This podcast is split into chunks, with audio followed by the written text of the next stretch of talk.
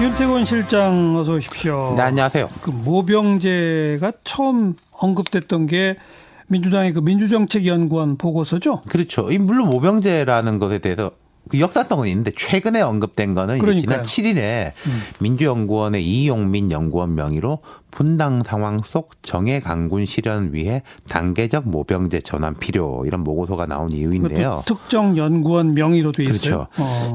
좀 상당히 흥미롭게 보고 있어요. 이게 모병제에 대한 찬반이 물론 이제 제일 큰 포인트인데 다른 포인트들도 보이거든요. 하나하나 예. 좀 짚어보죠. 예. 일단 현재로선 반대가 우세합니다. 여론상 그렇다면서요. 그렇죠. 어. 그게 이제 분단 요새 그런 말 잘 안 쓰지만 이제 분단된 뭐 한반도 그리고 이제 병역이라는 것에 대한 우리나라 사람들에게 특수한 감정 이런 것들이 깔려 있는 것이고 흥미로운 것은 20대에서 반대가 우세하고 상대적으로 3, 40대에서 찬성이 높아요.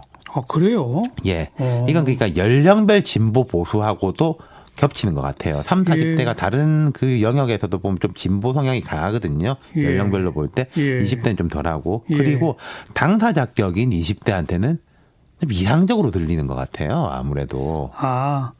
현실화될 가능성이 없다. 그렇죠. 이렇게 보여진다. 예, 예. 그런 점이 있는 자기들이 당사자인데 자기들이 찬성을 잔뜩 해줘야 오히려 도입이 될 텐데. 그러니까 이제 예를 들어서 학생들이 입시제도 변화에 대해 가지고 되게 냉소적인 거 하고 음. 비슷한 음. 거 같기도 해요. 그래요. 예. 음.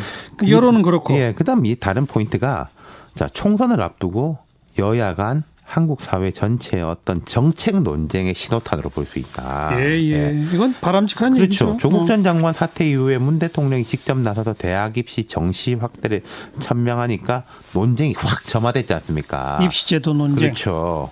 그런 것하고 이제 같은 맥락일 것이고 예. 그게 이제 긍정적인 것이고 그 다음에는 이 논쟁이 좀 여권 내 이니셔티브 다툼의 소재로도 드러나고 있어요. 그래요? 예, 최근에 민주당 확대 간부 회의에서 김혜영 최고위원이 모병제에 대해서 비판적인 견해를 표출하는 동시에 국가적으로 중요하고 민감한 사안을 사전에 논의 없이 나가게 하느냐 양정철 원장한테 따졌다는 거거든요. 아. 민주정책연구원이 너무 월권이다. 네. 그러니까 이 보면은 정치 구력은 양 원장이 초선인 김 최고위원에 비해 훨씬 앞서죠. 하지만 김 최고위원은 국회의원이고 부산의 이 연제구라는 곳이 중심지거든요. 예. 시청도 있고 법원도 있고 뭐 그런 지역인데 여기 지역구고 40대 초반에 선출직 최고위원이고 예. 그리고 이른바 조국 사태 때부터 계속적으로 좀 자기 목소리를 내왔습니다. 김혜영 최고위원이. 그랬죠. 예, 민주당 내에서 이제 기대준데 음. 그러니까 김 의원의 이런 브레이크는 모병제 자체에 대한 문제 제기임에 동시에 좀양 원장에 대한 견제고 아니냐 이런 해석이 있거든요. 예. 예. 양정철 원장 뭐 물론 이번 보고서가 양정철 원장이 직접 이걸 공개하라 말하라 뭐 했는지는 좀 따져봐야 되지만 워낙 뭐 좀 요란스러운 행보가 많잖아요. 그렇죠. 그리고 이것 이 보고서도 보면요. 민주정책 이 공식 입장은 개인의 보고서라는 겁니다. 예. 그러니까 양정철이 이게 시킨 거다 확대 해석이기도 한데 이런 면이 있는 게요 모병대 리포트 같은 경우에 공개한 겁니다 기자들한테 메일로도 보냈어요 음. 만약에 논란이 심할 것 같다면은 내부 회람용으로 그칠 수 있거든요 근데 그 공개한다는 것 자체가 좀 논쟁을 점화하자는 의도가 깔린 것 같아요. 예, 예. 예. 그리고 지금 양 원장이 광역단체장들, 뭐 김경수 지사, 이재명 지사 이렇게 만나가지고 화이팅하고 이런 모습 뭐 공개하고 사진 공개하고 그렇죠. 현역 의원들을 뭐 거의 반 공개적으로 만나고 뭐 예. 청와대 출신이라고 해가지고 뭐 어. 득볼권 없다 이런 이야기 거침없이 내놓고 있거든요. 그, 그, 그런 맥락에서 보는 거죠. 음, 당 안팎에서 평가는 좀 엇갈리죠? 그렇죠. 누군가는 그런 악역을 맡아야 된다는 시각도 있고 민주연구원장 자리가 그런 자리였냐. 결국 뭐 대통령 그동안은 가깝다, 그런 자리 아니었죠. 대통령 가깝다 그런 거 아니냐 이런 시각도 있는 거고요. 예. 네. 그리고요.